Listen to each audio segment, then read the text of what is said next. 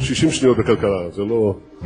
זה גם כל כך פשוט, שאתה יכול לשאול איך אנשים אצלנו מדברים על הדבר הזה בלי לדעת.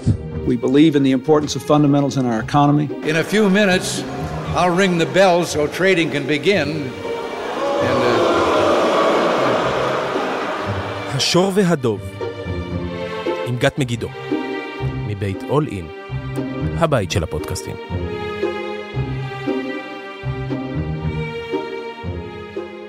שלום לכולם, מאזינים ומאזינות יקרים. אנחנו בשיעור מספר 2 של פודקאסט השור והדוב. אני גת מגידו, היום שותפה ומנכ"לית של בית ההשקעות פינסה קפיטל. בעברי הלא רחוק הייתי מנהלת ההשקעות הראשית של אה, בית ההשקעות פסגות.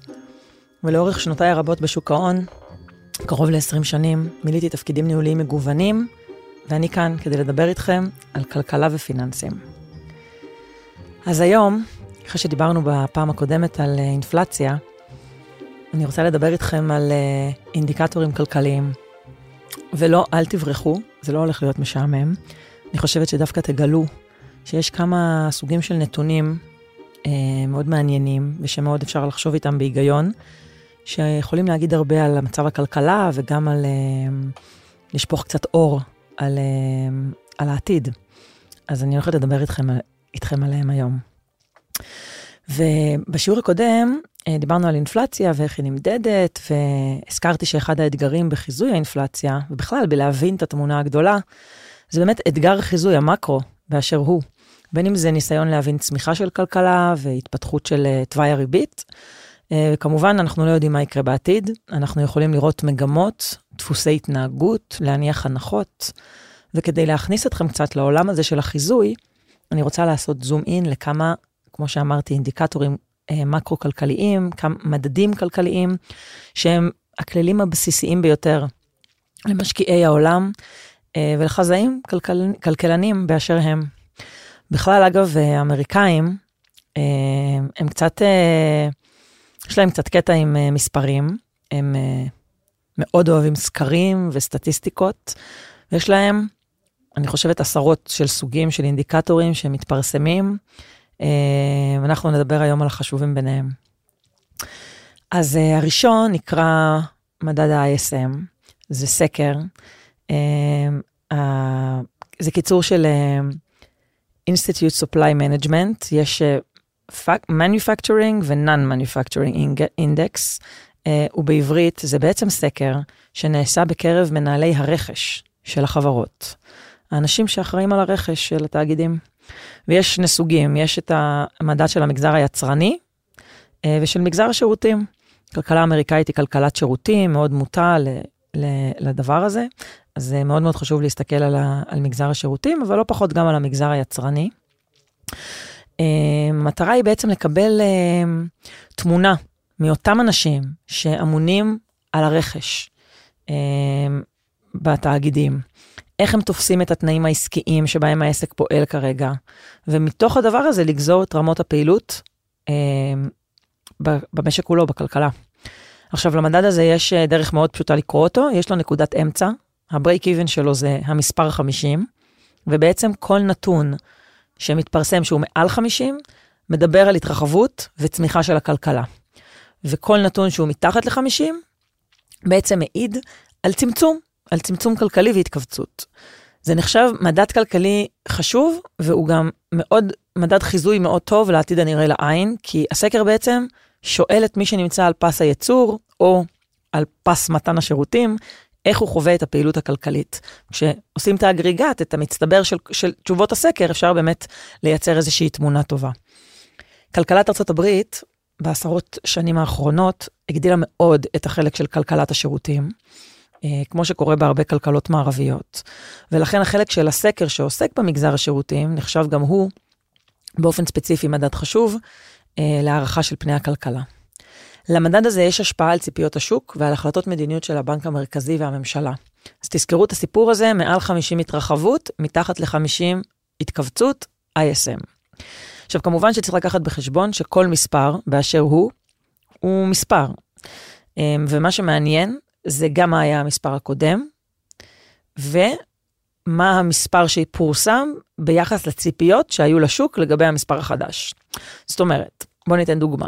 אם הכלכלה צומחת מאוד חזק והמדד חוצה את ה-60, שזה כלכלה צומחת וחמה, אה, ואז הפד מעלה ריבית, יש אינפלציה, הפד מעלה ריבית, אז אחד האינדיקטורים שיעידו על התקררות, שבעצם אם תיקחו את זה למציאות שלנו היום, זה אחד הדברים שהבנקים המרכזיים והפד ספציפית עוקב אחרי זה בארצות הברית.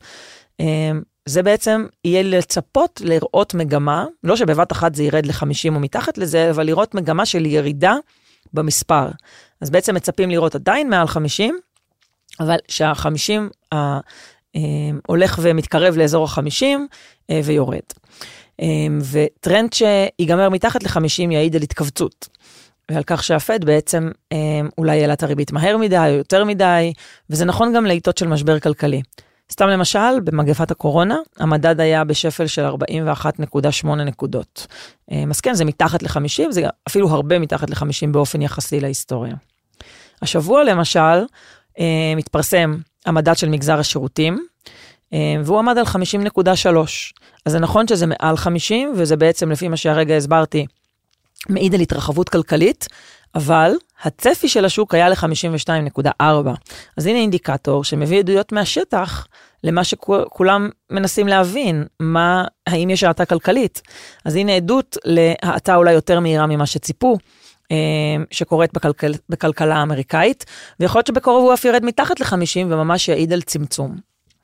אה, אגב, אה, למי שמתעניין באירופה, באירופה המדד הזה מפורסם על ידי גוף שנקרא HIS Market. אבל אותו סיפור, וגם שם המטרה זה אה, לתת תמונה על, פעילות, על הפעילות הכלכלית. המדד הבא שאני רוצה לדבר עליו, אחרי שדיברנו על איך מנהלי הרכש מסתכלים על, ה, על העסקים, הוא הצד של הצרכנים. והמדד הזה הוא מדד אמון הצרכנים, CCI, אה, וה-Consumer Confident Index, אה, וגם פה זה סקר, אמריקאים מאוד אוהבים סקרים, הם, הם בעצם הם, עושים מדגם של משקי בית ומודדים את הם, רמת האופטימיות, את האמון, את הסנטימנט הצרכני, איך הצרכנים רואים את המצב הכלכלי שלהם, את המצב הכלכלי באופן כללי, ובעצם, שוב, באמצעות הסקר הזה נוצר אותו אינדקס שנותן תמונה די טובה על הציפיות של הצרכנים כלפי העתיד ועל המצב הרוח שלהם ואיך הם תופסים אותו. שואלים את משקי הבית על תנאי ההעסקה שלהם, על המצב הכלכלי שלהם, וגם, כמו שאמרתי, איך הם מסתכלים על המצב באופן כללי. עכשיו, בואו ניקח דוגמה, אמ, ברגע שה... האופטימיות של הצרכנים פוחתת כי הריבית מאוד עלתה ויש אה, עומס של, של, של, של תשלומי ריביות, הם משלמים יותר על המשכנתה, שוק המניות יתממש והם הפסידו בתיק ההשקעות שלהם, יש להם תחושה, המחירים עולים אז הם יכולים לקנות פחות, דברים האלה בגדול פוגעים במצב הרוח ובסנטימנט של הצרכנים, ואז אנחנו נראה את המדד הזה בירידה. במובן מסוים, הבנק המרכזי מצפה שתהיה ירידה. הוא רוצה לראות את הצרכנים פחות אופטימיים, כי הרי הוא העלה ריבית כדי לקרר את הכלכלה, וקירור הכלכלה הוא מה שיוריד את האינפלציה, וזו המטרה שלו. אז זה עוד מדד שנותן באמת תמונה טובה על מצב הצרכנים. נתקדם הלאה. סקר קציני האשראי. עוד סקר, שהוא הפעם נעשה בקרב הבנקים. אה, בעצם שואלים את קציני האשראי מי שאחראי, אה, הבנקאים שאחראים על מתן האשראי אה, בבנקים המסחריים השונים, אה, על מצב הרוח של, על איך, מה התנאים בשוק האשראי. ובעצם אפשר לקבל מהם המון, המון תובנות על מה מצבו של שוק האשראי, מהי רמת התיאבון לאשראי, איך הם בתור ספקי האשראי, בין אם זה לפרטיים ובין אם זה לתאגידים, תופסים את סיכון האשראי בענפים כאלה ואחרים, ואפילו במשק כולו. תחשבו על זה, אמ, אני כל הזמן אומרת, ריבית, מחיר הכסף, האשראי במשק הוא ממש חלק מהחמצן שמניע את הפעילות הכלכלית. אז אפשר לראות למשל מגמות של התכווצות בביקוש לאשראי, כי הריבית עלתה, כי חברות מצמצמות פעילות השקעות בעקבות זה, אמ, כי הן מפטרות עובדים ועוברות איזשהו תהליך של התייעלות ומשקיעות פחות. אמ, אפשר גם לראות שינויים בהתנהלות של הבנקים עצמם. קחו לדוגמה את כל מה שקרה בחודשים האחרונים במערכת הבנקאית אה, בארצות הברית. אמ, זה חד משמעית גורם לבנקים להיות יותר זהירים. אם אנחנו אחרי שנים של ריביות מאוד נמוכות והבנקים כולם פמפמו למעלה את תיקי האשראי שלהם והציעו אשראי לכל מי שרצה, עכשיו הם הרבה יותר צוננים, ואפשר ללמוד מהסקר הזה את מצב הרוח שלהם. אה, בתקופות טובות הם ירככו את תנאי האשראי, ובתקופות מאתגרות, כמו התקופה שאנחנו נמצאים בה עכשיו, הם מה שנקרא יקשיחו אותם. אה, ויהיה יותר קשה לעבור במסננת, כשהמטרה שלהם היא אפילו לצ... לפעמים לצמצם את תיק האשראי, אה, או לא להגדיל אותו, ובעיקר לתת אשראי ללווים מאוד מאוד איכותיים, כי הם מבינים שהמצב הכלכלי מאתגר, ושאם הם ייתנו אשראי ללווה נחות, יש סיכוי מאוד גדול שהוא לא יחזור, או לא כולו יחזור. ולכן זה אינדיקטור שמעניין מאוד את מקבלי ההחלטות, אה, וממש משפיע על המדיניות. הוא ממש יכול לעזור לבנק המרכזי לנסות לזהות סיכונים ולהבין את הסייקל אה, בכלכלה כולה. אז דיברנו על אה, סקר קציני האשראי עכשיו, ונדלג לשוק העבודה. אוי, שוק העבודה. תראו, שוק העבודה זה עוד אחד מהמדדים החשובים. הבעיה שלו, שהוא כבד ואיטי, והבעיה היותר גדולה שלו, שקשורה לבעיה הזו שהוא כבד ואיטי, זה שהוא מגיע למסיבה תמיד בסוף. בכל מה שקשור לשוק העבודה, האינדיקטור המרכזי זה פשוט לבדוק מהו שיעור האבטלה באותו משק, באותה כלכלה, ולנסות להבין את המגמה שלו. חשוב לציין ששיעור האבטלה נמדד ביחס למי שמחפש עבודה בפועל. אדם שלא עובד בלחפש עבודה, לא רשום אה, תחת חיפוש עבודה, הוא לא ייספר. אה, אז מישהו שפרש, התייאש, לא נספר, אה, הוא לא נכנס תחת המחנה, באמבטיה של... אה, אה, המחנה בעצם כולל את מי שעובד ומי שמחפש עבודה באופן פעיל. אז מי שהתייאש ולא מחפש, לא נמצא בתוך העוגה. וכאן נכנס גם מונח שנקרא שיעור ההשתתפות בשוק העבודה. זה אינדיקטור שמודד את אחוז האוכלוסייה שהיא נמצאת בגיל עבודה, זה בדרך כלל מגיל 16 ומעלה, אם אני לא טועה, שמועסקת או מחפשת עבודה באופן פעיל, אוקיי? השוק האמריקאי למשל, בעשורים האחרונים, שיעור ההשתתפות ירד בגלל אה, הדמוגרפיה. אה, יותר ויותר אנשים אה, יוצאים לפנסיה, ואין מספיק אה, צעירים שנכנסים במקומם, ואז שיעור ההשתתפות, בעצם כאילו כוח העבודה קטן יותר. נתון נוסף בכל מה שקשור לשוק העבודה, זה תביעות אבטלה ראשוניות. פה ממש אפשר לראות, אה, ממש לעקוב אחרי האנשים שמגישים בקשה לתשלום דמי אבטלה בפעם הראשונה. ובעצם דרך ממש טובה לעקוב אחר התפתחות האבטלה. אם פתאום רואים שהמספר הזה מאוד גדל, אז אנחנו מבינים ש... יש איזושהי אה, התחלה לפחות של מגמה של אה, יותר מובטלים, ו, וגם אם זה מאוד מאוד יורד, זה אומר שהשוק מאוד, אה, אה, מאוד אה, חסין. נתון משרות פנויות, פנויות, מדד שמציג את מספר המשרות הפנויות שלא אוישו, אוקיי? זאת אומרת, כמה משרות מחפשות אה, כוח אדם. משרות זמינות שמעסיקים מחפשים לאייש. אה, זה גם מתחבר עוד רגע, נדבר על, אה, גם על עליית שכר. אמ, אבל אה, למשל, תיקחו את כלכלת הברית, נמצאת היום בתעסוקה של די מלאה, עם שיעור אבטלה מתחת ל-4%. אמ, קשה מאוד להיות במיתון כשכולם עובדים. חלק מהנסיבות של האטה כלכלית חריפה או של מיתון, הוא גם מגיע עם שיעור אבטלה גבוה יחסית. אמ, אגב, גם בשוק הישראלי, שוק העבודה הוא מאוד חזק אה, נכון לעכשיו. אז תחשבו על זה כמו גלגל שמניע את הצריכה הפרטית, אפרופו מה שאמרנו, סנטימנט הצרכנים והסנטימנט של uh, קציני האשראי או מנהלי הרכש.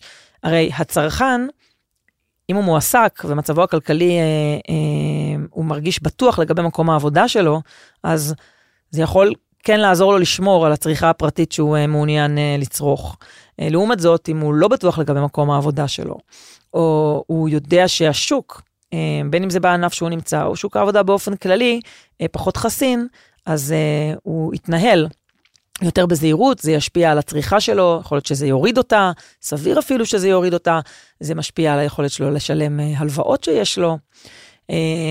אז, אז זה בנושא שוק העבודה. אפשר להגיד עוד דבר אחד בנושא הזה, וזה באמת שיעור עליית השכר. בשוק עבודה חם, בתעסוקה מלאה, אנחנו רואים וראינו את זה שנתיים אה, אחרי ה-reopening של, ה, של אחרי מגפת הקורונה, בעצם אה, ביקוש מאוד גדול בחברות הטכנולוגיה, וממש לא רק, הרי אחרי כל הסיפור של הסגרים, פתאום גם, אה, זה כבר נושא קצת יותר, אני אגיד אותו רגע ממש בסוגריים, בקצרה, גם מסעדות אה, ו- ו- וקולנוע ומלונאות, המון, המון אה, אה, עבודות מאוד, מאוד בסיסיות שלא דורשות איזושהי הכשרה מיוחדת, היה מאוד מאוד קשה לאייש, בגלל שאנשים לא רצו לחזור לעבודה, היה איזשהו שינוי באופי, בטעמים של, ה- של העובדים, אבל אם נדבר דווקא על המשרות כמו הייטק, פיננסים וכולי, ש... ראינו שם אה, עלייה וצמיחה, אז היה ביקוש מאוד גדול לעובדים, והמחיר של העובדים הזה מאוד עלה, וראינו באמת את עליית, אה, אה, שיעור בעליית השכר, וככל ששיעור עליית השכר גבוה, זה אומר שיש מחסור בעובדים, ושיש לעובדים יכולת מיקוח טובה, וכשזה הפוך, זה אומר שהשוק יותר חלש, ולעובדים אין יכולת מיקוח טובה, והם אפילו מתקשים להשיג אה, אה, שח, אה, בשכר. אגב, העלאה בשכר, אז... אה, תחברו את זה עם הפרק, עם השיעור של האינפלציה, אה, עליית שכר זה רכיב חשוב מאוד בהפיכת אינפלציה מתופעה חולפת לתופעה דביקה, שקשה להיפטר ממנה. במובן מסוים, רק האטה כלכלית משמעותית או מיתון, אה, באמת גורמים ל... אה, להתקררות בשוק העבודה, וזה מתחבר למה שאמרתי על זה שהוא מגיע האחרון למסיבה, חברות לא ממהרות לפטר, זה לא הדבר הראשון שהן עושות. אה, זה נכון שחברות התחילו לפטר, וזה כבר אה, קרוב לשנה שחברות מפטרות, אבל אמ, עדיין שוק העבודה, אמ, המספרים שלו לא מעידים עדיין על אה, מה ש... השוק, נדבר על עוד רגע, למשל שוק האג"ח מצפה, או על מה מצפים בכלל כלכלנים לגבי האטה כלכלית גלובלית, ספציפית בשוק האמריקאי, בשוק הישראלי. עכשיו, דווקא מהצד הזה של להסתכל על אינדיקטורים כלכליים, אתם יודעים, נתונים, מספרים יבשים, אני רוצה רגע אה, לדלג לשוק ההון. אה, כי גם שוק ההון אה, מספר לנו אה, סיפור על ציפיות המשקיעים, על מצב הכלכלה. אני חושבת שהמספר הסיפור הבולט זה שוק אגרות החוב, והוא עושה את זה דרך המבנה של עקום התשואות. עקום התשואות הוא מושג פיננסי שמתאר גרף שמראה את התשואה על איגרת חוב ביחס לאורך החיים של האיגרת. זאת אומרת, אמ, מה התשואה לאיגרת של שנה, מה התשואה איגרת לשנתיים, מה התשואה לאיגרת לשלוש שנים וכולי, וזה ממשיך ככה לעשר שנים ושלושים שנה. ובעצם, דרך העקום הזה אפשר לראות מה התשואה שנקבל אם אנחנו קונים, משקיעים באג"ח, אה, שהפירעון, זמן הפירעון שלה קצר, לעומת אג"ח שזמן הפירעון שלה הוא לתקופה ממושכת יותר של כמה שנים. עכשיו, בעולם נורמלי, המשקיעים נוטים לבקש תשואה עודפת על איגרת חוב שהמועד לפדיון שלה ארוך יותר. קוראים לזה פרמיית סיכון, בעיקר פרמיית נזילות. בעצם, אם אני נותנת הלוואה, איגרת חוב זו הלוואה לשנה, אני יותר קרובה לכסף, לעומת לתת הלוואה לעשר שנים. ולכן, יש בנוסף לריבית אה, שהשוק מניח שתהיה בכל שנה עד עשר שנים, יש גם פרמיית נזילות. על ויתור על הנזילות. עכשיו, ההיגיון הכלכלי הזה מביא לכך שעקום במבנה נורמלי בעצם עולה משמאל לימין. תניחו ש... אה, תחת uh, כזה, אפילו תשרטטו לכם לעצמכם שנייה לרגע, um, עקום X ועקום uh, Y, אז בעקום ה-Y זו התשואה, ובעקום ה-X זה השנים, אז יש לנו שנה אחת, שנה שתיים, שנה שלוש, שנה ארבע, חמש, שש, עשר, עד שלושים נניח, ואת אמ, התשואות, ואם התשואות עולות ככל שהשנים מתקדמות, אז אתם תקבלו בעצם מקום שעולה משמאל, אה, מה, מהטווחים הקצרים, אה, ככל שהוא מתקדם ימינה. וזה המבנה של עקום נורמלי. עקום כזה מייצג כלכלה סך הכל צומחת באופן מתון, יציב, יציב, אינפלציה שנמצאת בתוך הטווח של הבנק המרכזי, מה שנקרא חיים נורמליים. לעומתו, יש עוד שלושה סוגי עקומים שמספרים לנו סיפורים קצת יותר uh, מעניינים על איך שוק האג"ח uh, רואה את התמונה הכלכלית בעתיד. אז הראשון זה עקום תלול. עקום תלול הוא עדיין עולה משמאל לימין, אבל התשואה שדורשים המשקיעים בשנים הארוכות יותר, הרחוקות יותר, יותר גבוהה מבאותו עקום נורמלי שתיארתי הרגע.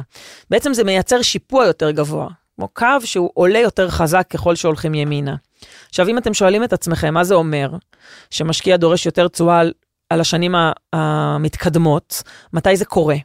ובכן, זה טיפוסי מאוד לכלכלה חמה אה, שצומחת מאוד, שהמשקיעים בה בעצם, הם, מסתק, הם מסתכלים קדימה ואומרים שהאינפלציה או כבר הרימה ראש, או הולכת להרים את ראשה, בעצם תהיה אינפלציה, ובעקבות זה הבנק המרכזי יעלה את הריבית, ולכן הם מניחים תשואות יותר גבוהות בשנים קדימה, כי הם מתמחרים בעצם עליית ריבית שהם מצפים שתקרה בעתיד. וככל שהם מניחים שהריבית לא במקום הנורמלי שלה והיא צריכה לעלות יותר בהמשך, ככה העקום יהיה תלול יותר.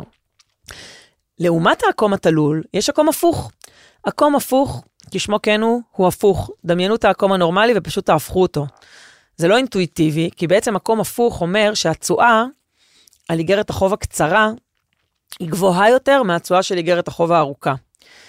ככה נראים העקומים היום. עם הריבית uh, בבנק של, של, של uh, הבנק המרכזי בארצות הברית, uh, הריבית שם מבין 5% ל-5.25, אז אתם מצפים שאם תשימו כסף לשנה, תקבלו פחות או יותר את זה, אבל אם תסתכלו איפה נמצאת איגרת ממשלת ארצות הברית לעשר שנים, אתם תראו שהיא עומדת על סביבה של 3.7 אחוזים, אוקיי? שזה יותר נמוך מהריבית שיש היום במשק.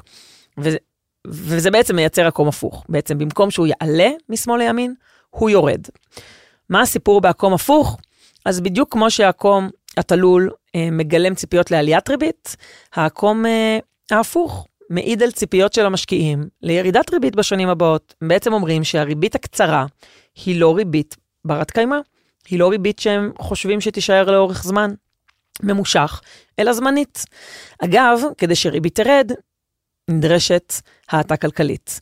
ירידה באינפלציה, אולי אפילו האטה כלכלית חריפה, מיתון. אז זה מה שרואים בעקום הפוך. אז העקום האחרון הוא עקום שטוח, שבו כשמו כן הוא. התשואה באגרות החוב הקצרות ובאגרות החוב הארוכות נמצאות ברמות דומות. ממש תדמיינו קו אופקי. בדרך כלל נפגוש כזה עקום במ... בתוך תהליך שקורה ממעבר למקום, מעקום תלול לעקום, או מעקום נורמלי, אה, לעקום הפוך. זה קורה בגלל שהריבית הקצרה עולה, וזה מסתדר, אמרנו שהעקום תלול אה, מגלם בתוכו את זה שהריבית נמוכה מדי והיא צריכה לעלות. מגלם אינפלציה, מגלם ציפיות כאלה, ואז בעצם זה קורה, אז הצד הקצר עולה, שזה כבר מתחיל להשטיח את העקום, ובעצם בדרך התשואות הארוכות יורדות, הן עושות את דרכן, דרך המעבר בעקום השטוח, הן עושות את דרכן בדרך כלל למטה. בעצם שוק האג"ח, ככל שהתשואות אה, אה, משתתחות, ככה המשקיעים מצפים להאטה כלכלית. עכשיו בואו רגע, אני אוודא שהכל ברור. הריבית עולה, הקצר, הצד הקצר אה, מתרומם לו, העקום מתחיל להשתטח, אבל ככל שהריבית עולה, בנגזרת השנייה, המשקיעים אומרים, ריבית עולה, תהיה האטה כלכלית, ואז הם מתחילים להוריד אה, את התשואות הארוכות. אם המשק, אה, אם המשקיעים אה, בשוק האג"ח אה, רואים האטה כלכלית חריפה, או מיתון, הם אפילו יגיעו לאותו עקום הפוך, שבעצם בא ואומר, הריביות הקצרות גבוהות מדי, זה לא בר קיימא, אנחנו חושבים שיורידו את הריבית בהמשך, אה, ומורידות את החלק הארוך עוד מתחת לריביות הקצרות. אז אה, בעצם שוק האג"ח היום, שכמו שאמרתי, הקומבו בנוי הפוך, הריביות הקצרות יותר גבוהות, התשואות הקצרות יותר גבוהות מהתשואות הארוכות, מספר לנו סיפור של נחיתה קשה או האטה כלכלית משמעותית בארצות הברית, ואולי אפילו מיתון, ואומר שהציפיות הן שהריביות תרדנה. וזה קורה בזמן שהבנק המרכזי עדיין מעלה ריבית. כרגע הם מדברים על זה שהם הם, הם, שוקלים לעשות איזושהי עצירה בהודעה הקרובה, אבל מאוד מאוד מקררים את המשקיעים שלא יחשבו שבטוח זה יסתיים, סייקל העלאת הריבית, אלא הם רוצים לעצור כדי באמת לראות, לקבל עוד נתונים ולקבל קצת יותר ויזיביליות לתמונה הכלכלית. בדרך כלל בשלב הזה, משקיעים גם הסתק, הסתכלו על שוק המניות, ומי שיסתכל עכשיו על שוק המניות, יראה שמדדי המניות המובילים, בארצות הברית אני מדברת, עלו בשיעורים דו-ספרתיים מתחילת השנה. ואז אנחנו צריכים לשאול את עצמנו מי צודק. את התשובה הסופית על כך אנחנו ללא ספק נדע רק בדיעבד. ואני כן יכולה להגיד שלאורך אה, הרבה מאוד תקופות, שוק האג"ח, אה, ידו הייתה על העליונה, אבל אף פעם אין לדעת. וכדי באמת להסתכל על מה אומר שוק המניות, צריך לעצור, לא לעצור רק במדדים מלמעלה, אלא באמת אה, להרים את המכסה מעל המדדים וגם להציץ פנימה ברמה ענפית. למשל, מתחילת השנה, מי שמשכו את מדד ה-S&P 500 אה, לתשואה של 10-11 אה, אחוז, זה מספר מאוד מצומצם של מניות של ענקיות הטכנולוגיה, ובעצם אם מסתכלים, שאר הענפים מדשדשים לאחור, חלקם אפילו בתשואות שליליות. אחת הדרכים לבדוק את זה, היא לעקוב אחר מדד ה-S&P במשקולות שוות, שזה בעצם אותו מדד מבחינת הרכב, אבל במקום לשים את, החברות, לתת לכל אחת את המשקל לפי הגודל שלה, ואז החברות הגדולות הן מאוד משמעותיות במדד, לתת לכל החברות את אותו משקל, מהקטנה ביותר ועד הגדולה ביותר. ואם נבדוק, אה, אם נעשה את התרגיל הזה, אז אה, אנחנו נגלה שהמדד של משקלות שווים הוא קצת מעל אפס. הוא היה אפילו שבוע שעבר שלילי, עכשיו הוא בערך בפלוס אחוז, אחוז וחצי, אבל בביצועי חסר מאוד משמעותיים למה שעשה ה-S&P 500 שכולנו מכירים.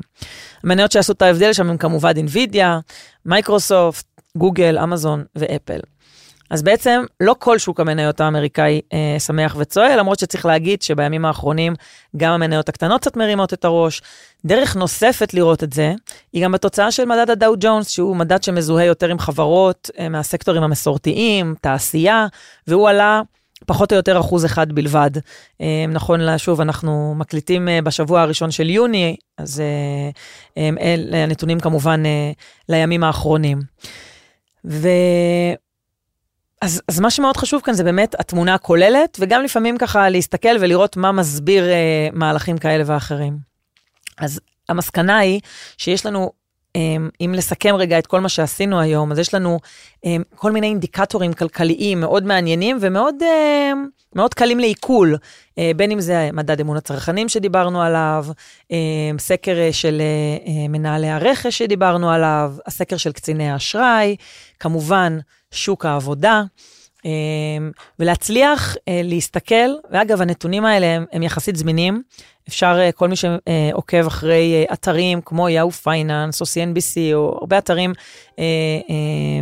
כלכליים, מציגים את הנתונים האלה אה, בצורה מאוד מאוד נגישה, ואפשר ממש להסתכל ולראות את הפערים בין תשואות, ולראות את, ה, את המדדים ואת ה, את הטרנד שלהם, ככה שהמידע הזה אה, מאוד מאוד נגיש, וזה מאוד נחמד לעקוב אחרי הדברים האלה, וגם לעקוב אחרי ה...